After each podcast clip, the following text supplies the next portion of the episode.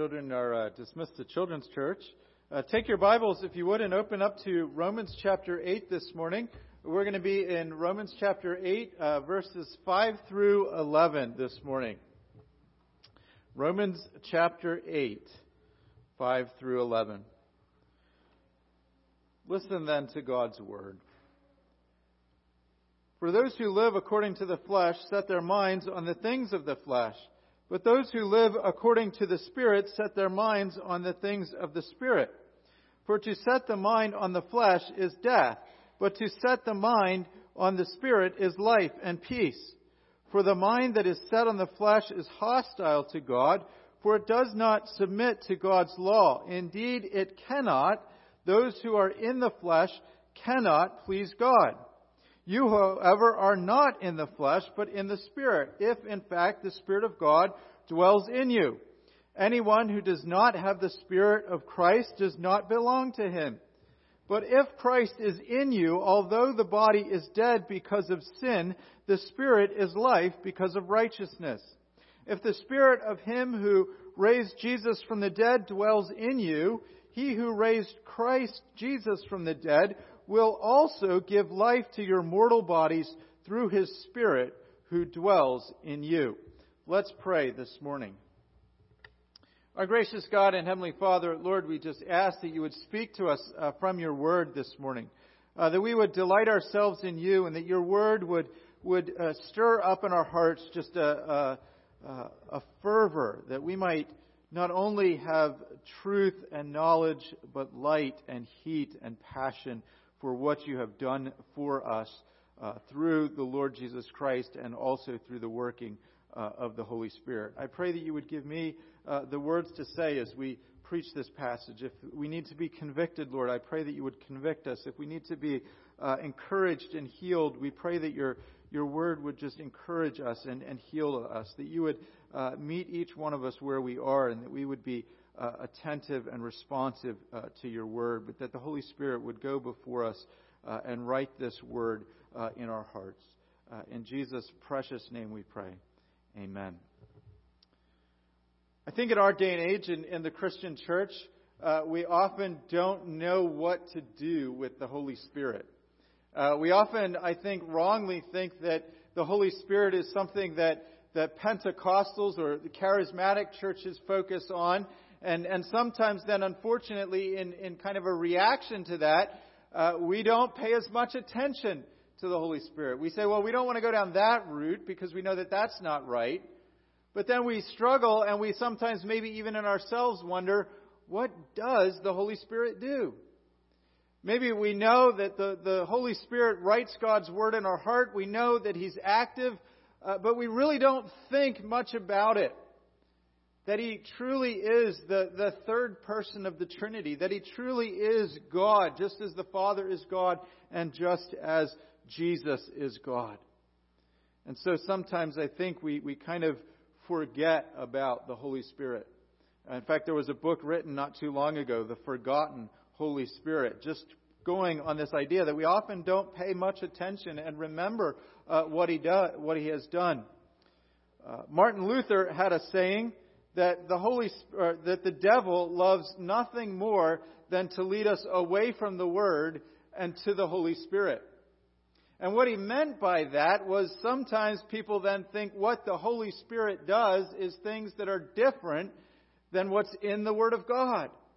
And so you have the other reaction, and you have the charismatic excitement, and you think, well, if the Holy Spirit is active, it's going to look like certain things. We're all going to start speaking in tongues, or we're going to start uh, having healings, and I'm going to take my jacket off and throw it at some of you, and it will cause you to fall over because that's what the Holy Spirit looks like. Let me just say up front, that is not what the Holy Spirit looks like. And that's what Martin Luther meant when he said, the devil loves nothing more than to lead us away from the Word of God into the Holy Spirit. You don't have an understanding of the Holy Spirit if it's not the Holy Spirit described in Scripture and doing what He says He will do in Scripture. And so I think sometimes we go through life and we think about God the Father and we think about God the Son, Jesus, but we kind of minimize the work of the Holy Spirit. the Holy Spirit has the same glory, power, might, and majesty that God the Father and God the Son have. And any view of salvation and any view of, of who God is needs to entail what does the Holy Spirit do in bringing salvation. Our main point this morning is this. If you belong to Christ, He has put the Holy Spirit within you. If you belong to the Lord Jesus Christ, if you have believed on Jesus Christ and received the forgiveness of sins, He has put the Holy Spirit within you. There is a brand of teaching and theology out there called a second blessing, which says you can be saved and not have the Holy Spirit, and then you will come along at a later point in your life and you will have the Holy Spirit. It is a later second blessing, and usually they associate the coming of the Holy Spirit with some kind of uh, miraculous sign speaking in tongues or healing or something like that. And so you almost go upward to sort of a, a new level of Christian discipleship.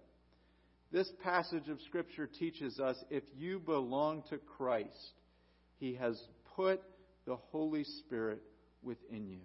There is no second stage level where you get more of God inside of you than you already have.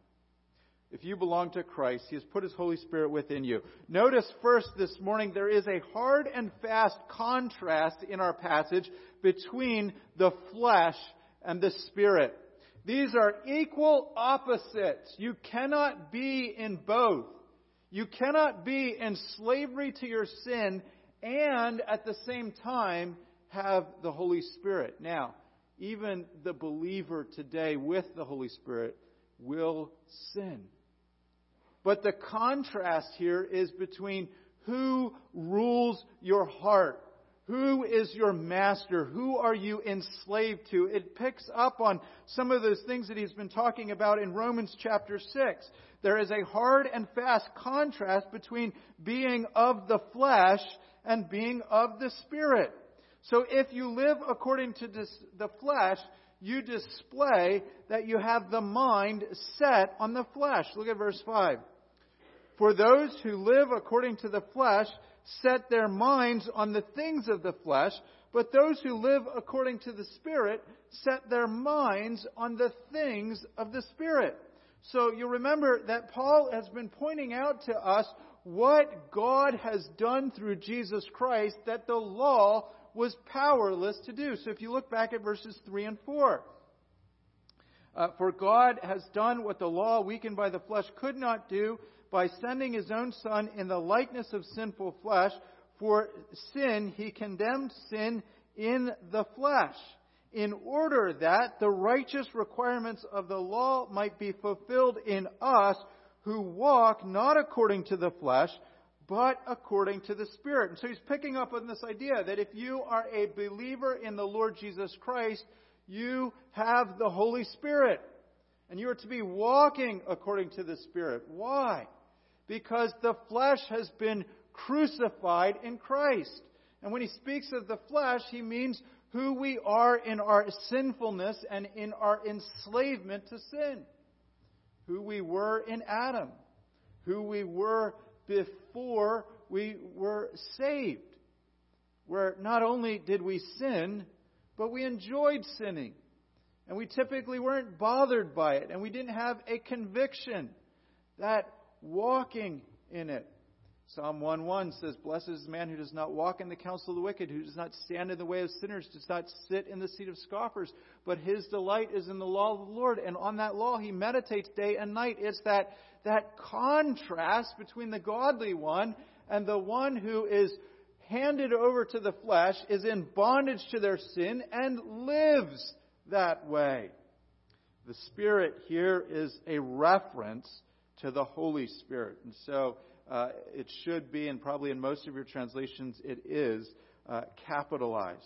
Notice that Paul is building on the argument for for those who live according to the flesh. So now he's he's saying we don't walk according to the flesh, we walk according to the spirit. Well, what is it that's true of those who actually live according to their flesh? They have their minds set on the things of the flesh. They are of the flesh. Having your mind set on the things of the flesh means to, to be intent upon, to, to think this way. It can even be used in some cases to, to take this side of the argument. You know, when there's like two opposing opinions and you say, I'm gonna, I'm gonna side with this group, you say, I'm, I'm setting myself here. This is where I stand. This is how I think. This is the judgment I am making. Paul is saying that those who live according to the flesh, and he's not talking about someone that just stumbles with sin. Every believer will stumble at sin at some point. Paul will talk about that in, in Romans 8, 12, and 13, that we have this obligation not to yield to the sins that used to, to entangle us. But he's talking about the person that is fully imbibed by the flesh. They, they live this way. It's the consistent pattern of their behavior. And he says they live this way because this is their mindset. This is where they are set. This is what is going on in their minds. And we could even, I think, come with the idea of the biblical understanding, not just of the brain, but, but of the heart. This is who the person is. If you are continually, consistently walking in the deeds of the flesh without any conviction of sin, it says something about where your heart and your mind is. You're in captivity to the flesh.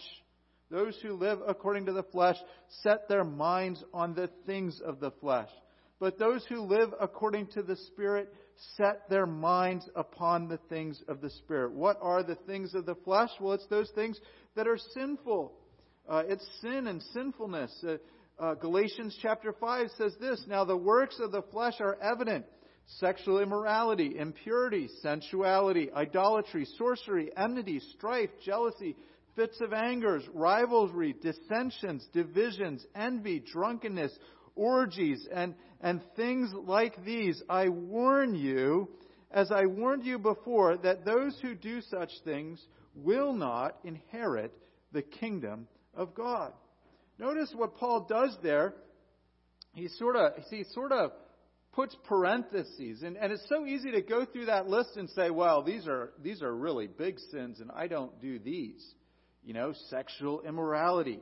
He ends it talking about orgies and drunkenness, and maybe some of us go, I've never. Maybe you can honestly say, I've never done some of those things. But then you look you look at the middle, enmity have you ever been angry at somebody? Strife. Have you ever been in a fight with somebody and had tension and strife where you didn't get along? Jealousy. Have you ever been jealous of something? Have you ever coveted something that someone has? Fits of anger. Have you ever lost your temper? Rivalries, dissensions, divisions, envy. These are sins that are common to all of us. And Paul says the works of the flesh are evident. We don't want to be a people enslaved to these things. And if God has worked in you to believe in the Lord Jesus Christ, God is also calling you to put these things to death. Why? Because He has made you alive in Jesus Christ and He has put the Holy Spirit within you. Will we struggle with these sins? Yes. But don't be enslaved to them. Why? Because you have moved from death into life in Jesus Christ and through the working of the Spirit. What are then the, the fruit of the Spirit? Paul goes on in Galatians 5.22. But the fruit of the Spirit is love, joy, peace, patience, kindness, goodness, faithfulness, gentleness, self-control. Against such things there is no law. And those who belong to Christ Jesus have crucified the flesh with its passions and desires. If we live by the Spirit, if we are a believer made alive by the Holy Spirit, Paul says, then he gives us this let us keep in step with the Spirit. J.I. Packer has a good little book I'd recommend to you, Keeping in Step with the Holy Spirit. It's based in part on that work.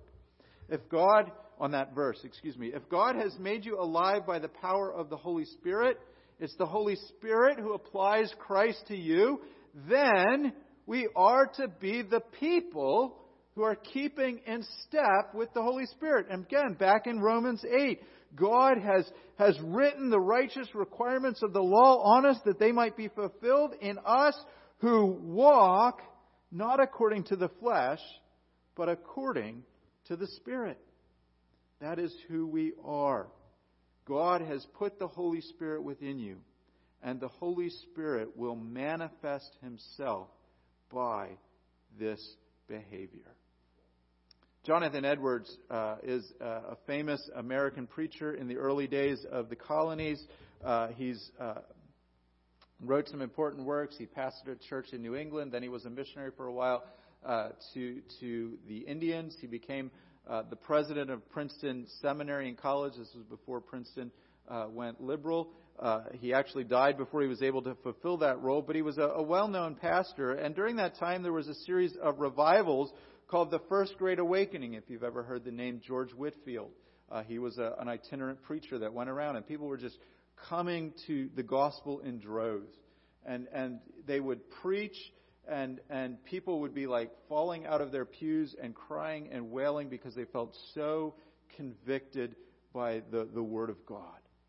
And and and kind of like you sometimes have in our day, you have people that are kind of stuffy and say, you know, like don't raise your hands in church and let's be all prim and proper and you know, they would look at the people that are melting down under the word of God and they would ah, ah they're disrupting church.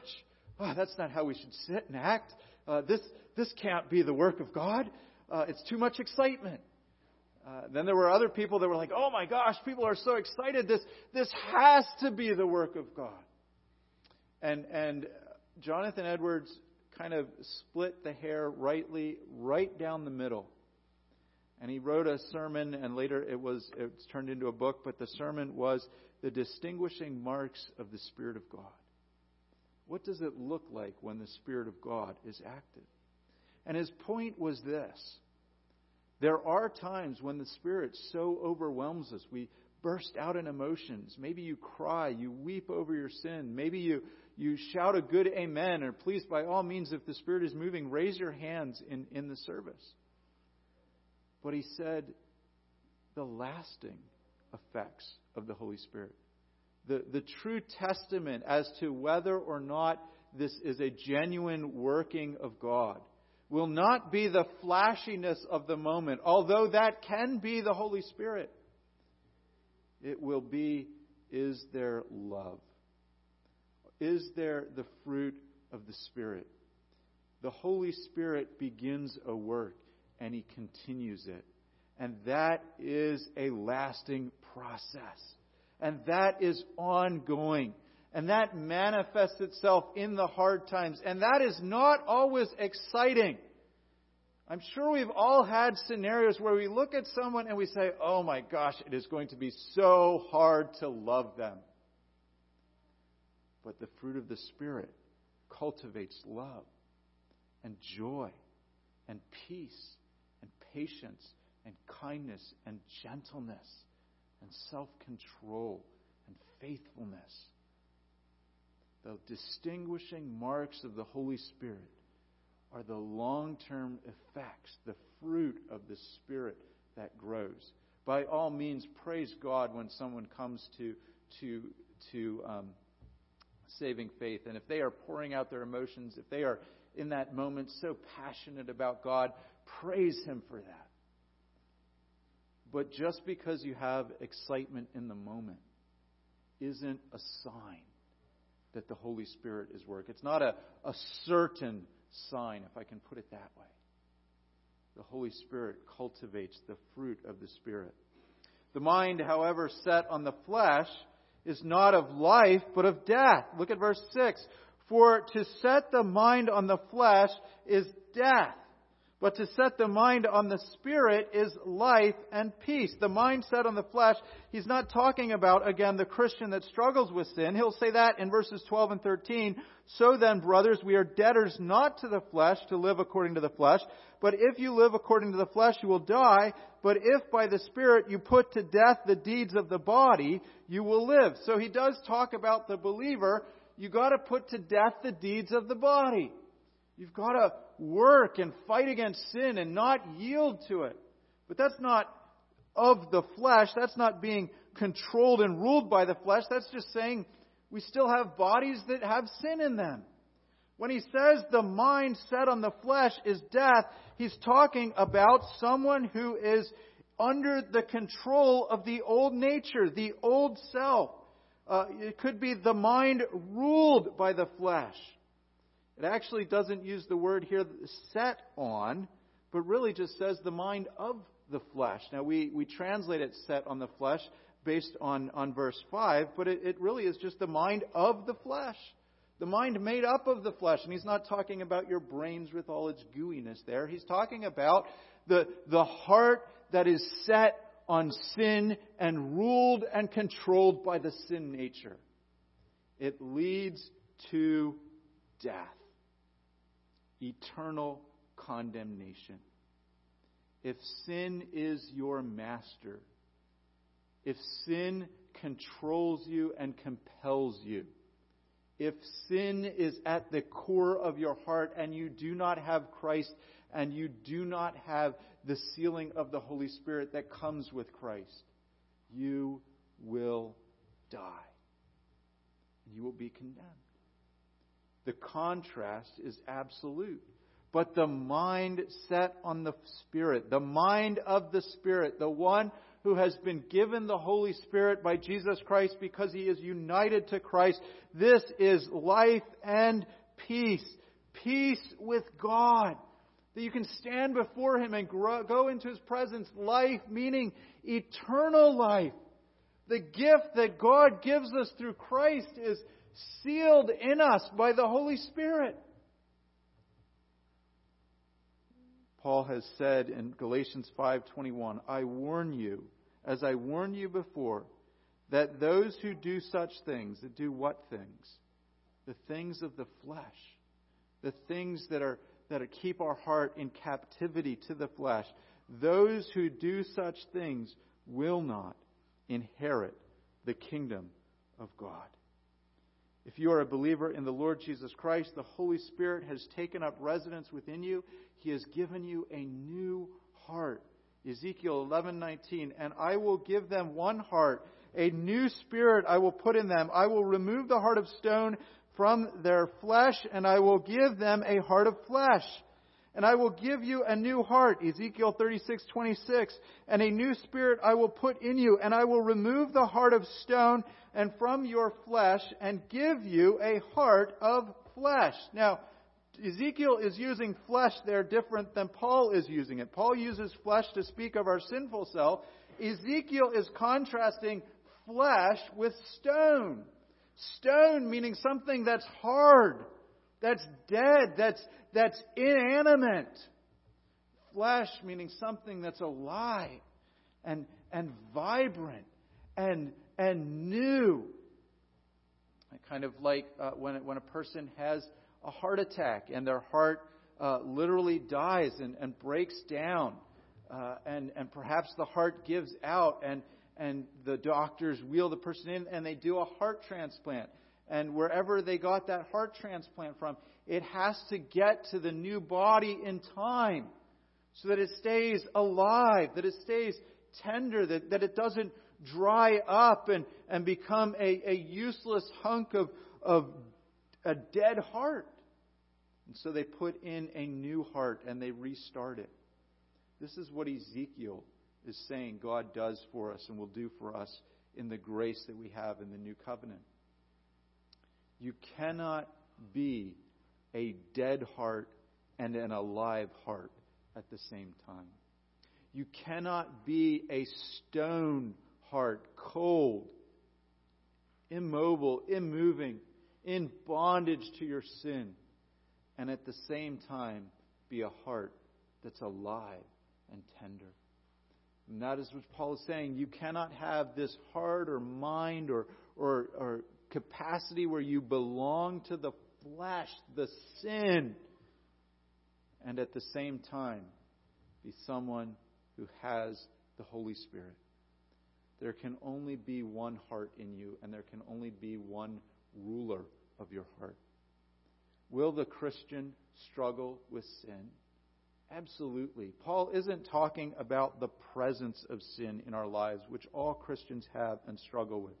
He's talking about who rules the heart. Is it a heart made of flesh and sin? Or is it a heart, as Paul will say elsewhere, that we are in Christ a new creation? Redemption starts in our heart as God takes those of us who are dead in our sins and makes us alive in Christ. And then as that new life grows in us, it does begin to push out the habits of sin. But it starts, if you will, in the center. That you are a new creation. That the flesh isn't your master. And even when you're giving into it at times and you are stumbling into sin, you need to remind yourself, why am I doing this? This stuff shouldn't control me. My master is Jesus. The Spirit is there. The flesh, however, cannot please God. Romans 8, 7, and 8. For the mind that is set on the flesh is hostile to God. So we're not talking about someone who's just stumbling in sin. We're, we're talking about that, that state where you're in open rebellion against God. It's hostile to God. It does not submit to God's law. Indeed, it cannot. As an unbeliever, before the Holy Spirit works in you to regenerate you, regenerating means just bringing you to life. You are dead in your sins. Ephesians 2 1 through 3. And when you are dead in your sins, you cannot do anything to please God. Not only do you not want to, not only are you living in rebellion and hostility, it says here, indeed, we cannot. We are unable to do those things necessary for a right relationship with God. Those who are in the flesh cannot please God. This puts the priority on the grace of God.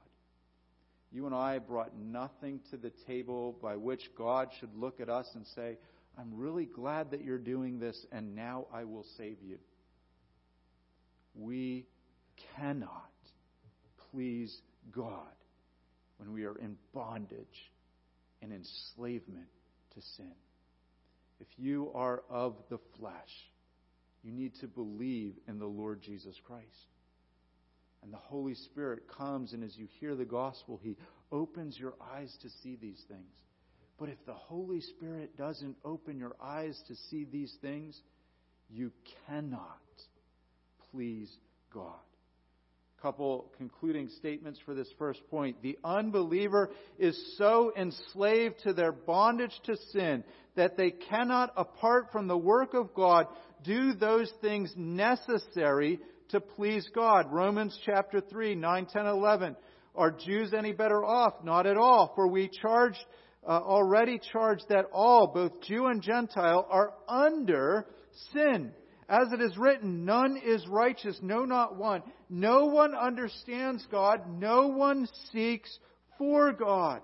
Ephesians 2, 1 to 3. And you were dead in the trespasses and your sins, in which you once walked, following the course of this world, following the prince of the power of the air, the spirit that now works in you, in the sons of disobedience, among whom we all once lived in the passions of our flesh, carrying out the desires of the body and the mind, and were by nature children of wrath, like the rest of mankind. The passage goes on to say, But God, being rich in mercy, made us alive in Christ God had to move us from death to life. 1 Corinthians 2:13 the natural person, this speaking the person without the Holy Spirit, does not accept the things of the Spirit of God, for they are folly to him. He is not able to understand them because they are spiritually discerned. If the Holy Spirit doesn't work in your heart, you will not understand the things of God because you are unable to do things that would please God. That is how strong the flesh and our enslavement to sin is. 1 Corinthians 12:3 Therefore I want you to understand that no one speaking in the spirit ever says Jesus is accursed and no one can say Jesus is Lord except in the Holy Spirit when someone comes and they hear the gospel and they cry out and they say, This is awesome. Jesus is Lord. I believe these things. It's because, as Paul says in, in 1 Corinthians 4 6, that God is shining the light into our hearts. Just as God spoke at creation and said, Let there be light, God does that into our hearts. And we say, I see these things and I believe and I ask for salvation. I'm united to Jesus Christ. But that happens because the Spirit of God is at work. Even the believer making a spiritual decision and responding by faith to the gospel, they are doing it because God is imparting in spiritual life. Finally, as you think of this passage, of course, in this life, Christians never perfectly submit to God or obey. But when you become a believer in Jesus Christ, when you confess that He is your Savior, two things change for you. We should want to submit to God and His Word. Why? Because He's put the Spirit in us. And two, God continues to work in us to enable us to walk in the ways of God and submit. We're in spiritually deadly territory if we can say, you know, I have Jesus as my Savior, but I'm not ready to submit to Him as my Lord. Are you of the flesh? Are you in bondage to your sin? Or do you have the Holy Spirit in you? And if you have the Holy Spirit in you, He is compelling you and pushing you and motivating you and enlivening you to walk in the ways of the Holy Spirit. It's never perfect, and sometimes we do fall back into sins and we struggle, and it's two steps forward and one step back sometimes, or one step forward and we fall two steps back into sin. But you have the Holy Spirit in you who perseveres with you. Second, this morning, when the Spirit of God dwells in you, it is because you belong to Christ Jesus. The believer in Jesus Christ has the Holy Spirit within him. And this gets back to where we started this sermon with this idea of some people say the Holy Spirit is a second later blessing. No! You come to Christ, you get the Holy Spirit. He works in you. Look at verse 9. You, however, are not in the flesh, but in the Spirit, if in fact the Spirit of God dwells in you. Anyone who does not have the Spirit of Christ does not belong to him. So now, Paul has been speaking in a general way. This is what it means to be set in the flesh. This is what it means to be set in the Spirit. He, he turns to the church and he says to the body of believers, You have the Holy Spirit. You aren't of the flesh or in the flesh. Now, obviously, we still have bodies made of physical flesh. This, this is why we say Paul's not talking about physicality here. He's talking about that enslavement to sin. We aren't in the flesh. That sinfulness that ruled us has been crucified in Christ, and He put the Spirit in you. And then He says, if in fact the Spirit of God dwells in you. And I think He's probably leaving open to the possibility, you know, there might be some in the room that, that aren't believers. If you don't belong to Christ, you don't have the Holy Spirit. If you belong to Jesus Christ, if you can honestly say, I believe that He is my Savior, I have confessed my sins, I have put my trust upon Him, He is Savior, I confess Jesus is Lord, the Holy Spirit is in you. The imagery in Ephesians is that the Holy Spirit seals you for the day of redemption. The other imagery is, is the Holy Spirit is a down payment. Just like when you buy a house, you put a, a down payment on the house. That is, that is the promise to the bank that as much as it depends upon you and your abilities, you are going to continue to pay off the house. Uh, and typically, if you walk away from the house, what do you lose? You lose that down payment. The Holy Spirit is the down payment from God, ensuring you that He will continue to work in you and draw you to salvation. And God's not going to default on His payments, if we can put it that way. Please don't think of the Holy Spirit like paying your mortgage, but, but just think of that language of down payment. And God will not fail in His promises.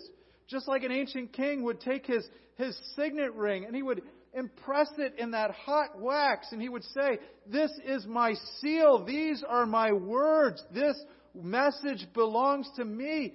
The Holy Spirit is like that, that signet ring pressing into the hot wax of our heart and God saying, This child belongs to me. I won't remove my seal. You have the Spirit of God.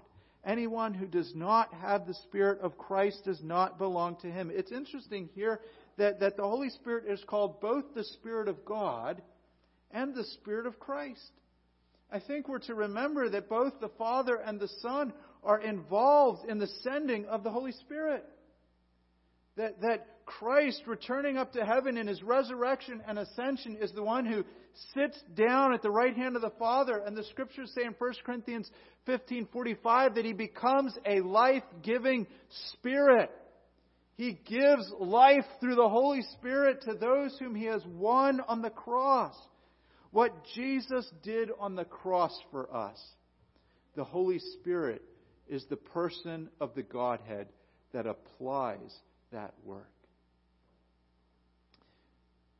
1 Corinthians 12, 12 and 13. For just as the body is one and has many members, all the members of the body, though many, are one body, so it is with Christ. For in one Spirit we are all baptized into one body, Jews or Greeks, slave or free, we were all made to drink of one Spirit. It doesn't matter what gifts you have spiritual gifts. We all have different ones. Paul tells us that in 1 Corinthians 12. In fact, the Corinthian church had an issue over spiritual gifts. They were lifting up and prizing the, the fancy ones, the noticeable ones, the ones that were loud and showy. Paul says, We all have the Holy Spirit.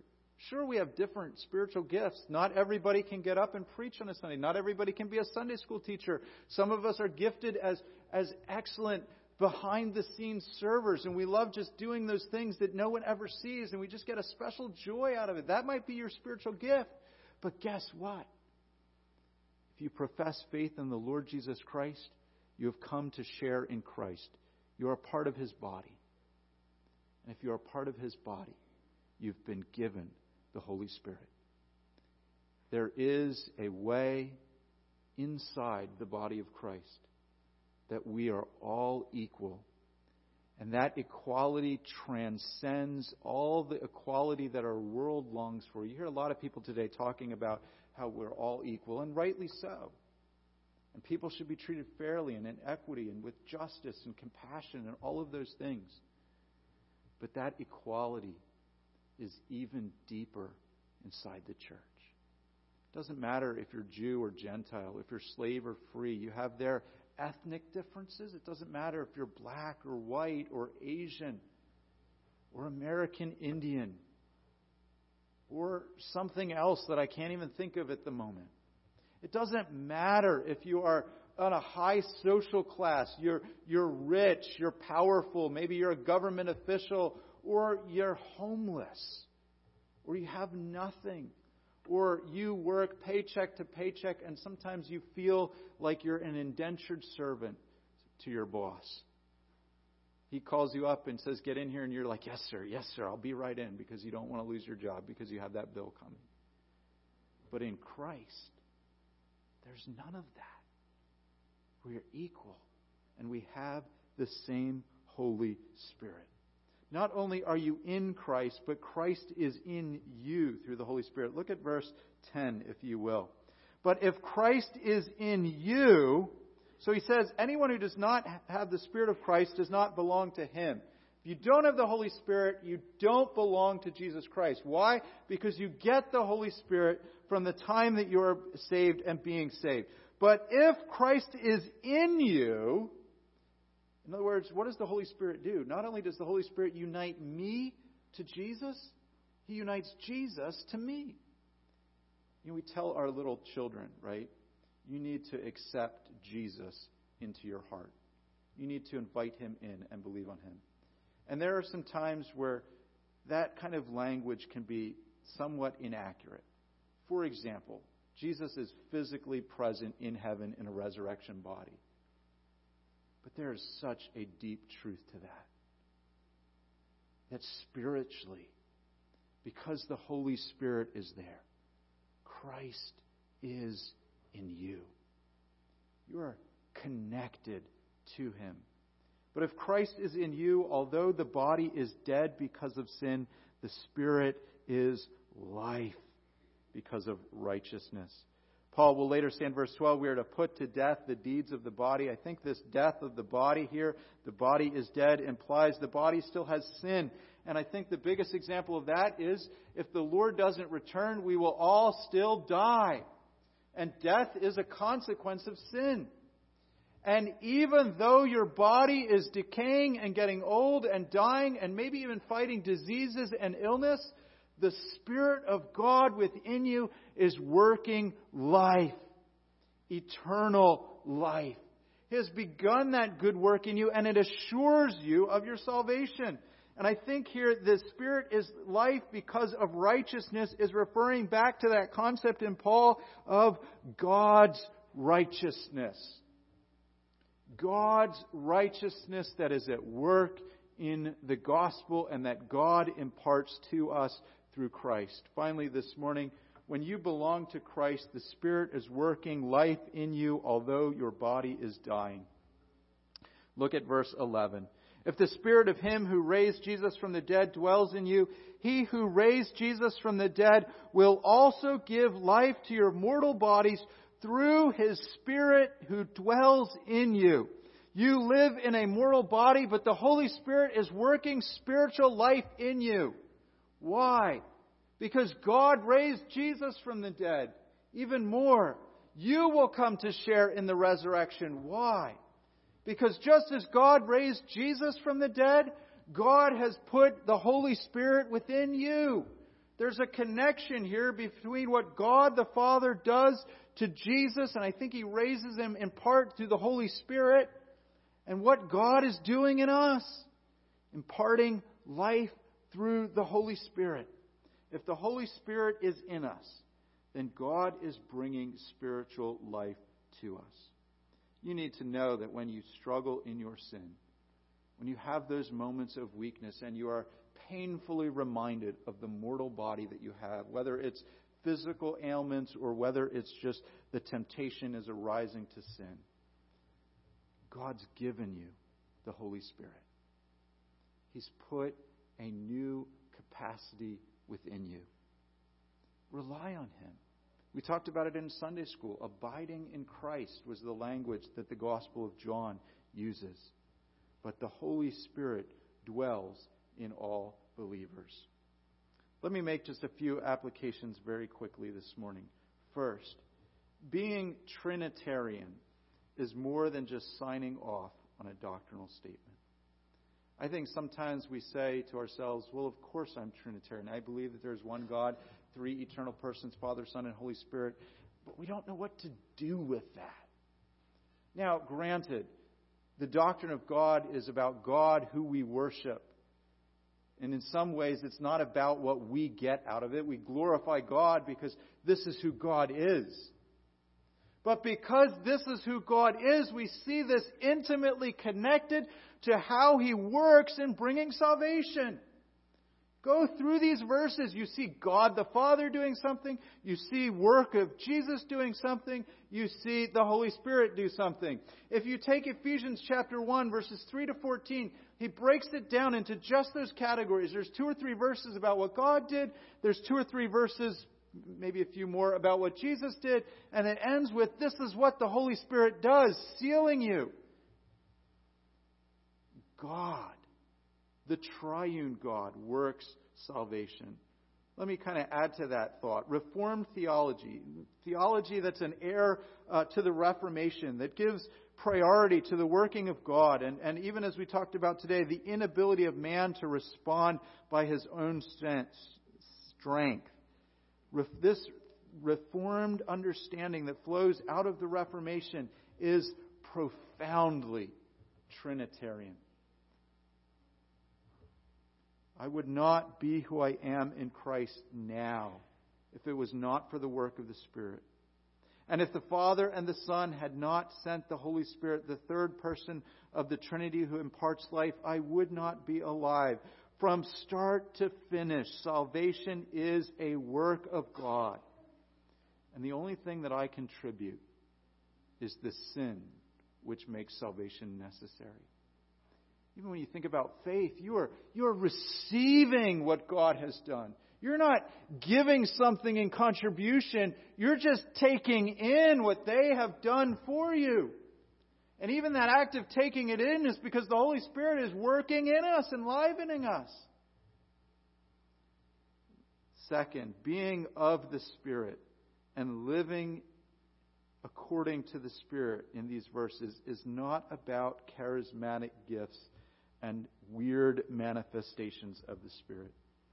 We do the Holy Spirit a grave dishonor when we think He only shows up when there's some kind of crazy speaking in tongues, pushing people over, those things that you see on TV. If we think that's what the Holy Spirit is when He works, we're robbing the triune God of His glory. Anything that you have in salvation is a work of the Father, a work of the Son, but also a work of the Holy Spirit in you, applying it to you. Third, you may have a physical body that's dying. You may be going through some kind of illness, some kind of uh, trouble, even some kind of spiritual struggle, but you need to know this God is continuing to work the life of the Holy Spirit in you. Paul talks about having the, the treasure of the gospel in jars of clay. And he talks about death being worked out in his body as he does this ministry, as he's beaten and left for dead and in anxiety over the churches, and all of this hardship that he faces in this mortal body that is dying that he has. And yet he says to the church, God is working life in you. It's awesome.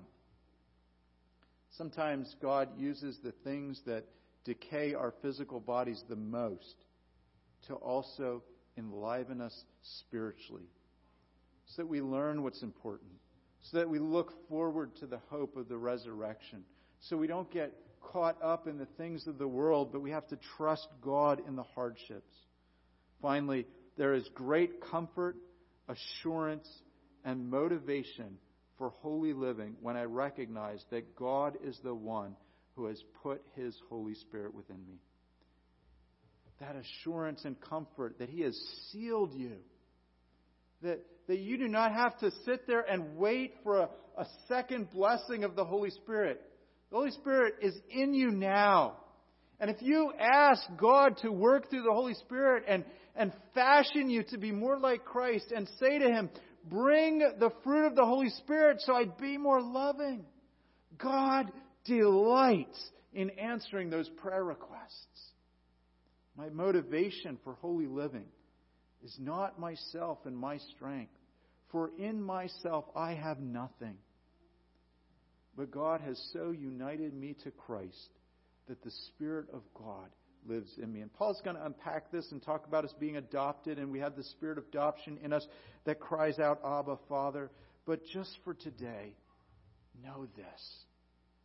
If you are struggling with sin, the reason you're struggling is because the Holy Spirit is in you. And don't be afraid in that sense to ask for more of the Holy Spirit to equip you in this fight. God delights in conforming his children to the image of Jesus Christ. Let's close in a word of prayer. Our gracious God and Heavenly Father, Lord, we come to you today and we ask that, that uh, we would delight ourselves in you, that your goodness would be at work in us, that we would be reminded that if we are a believer in the Lord Jesus Christ, we have the Holy Spirit. We know at times the scriptures tell us to be filled with the Holy Spirit, that we are to seek the Holy Spirit, that we are to look for Him and be dependent upon Him to be more and more active in our lives. And yet, at the core, you never remove that sealing of the Holy Spirit. You never take away that down payment. But we ask that you would be faithful to that down payment and continue to minister the Holy Spirit into our lives. And we look forward to the, the resurrection where we are fully given the Holy Spirit in, in new bodies that are unable to perish. Even now, Lord, as we celebrate communion, we ask that you would use the Holy Spirit to remind us of that union with Christ, so that as we take in the elements, we would be reminded that Christ's blood was shed for us, that Christ's body was broken for us. We just praise you in Jesus' name. Amen. We're going to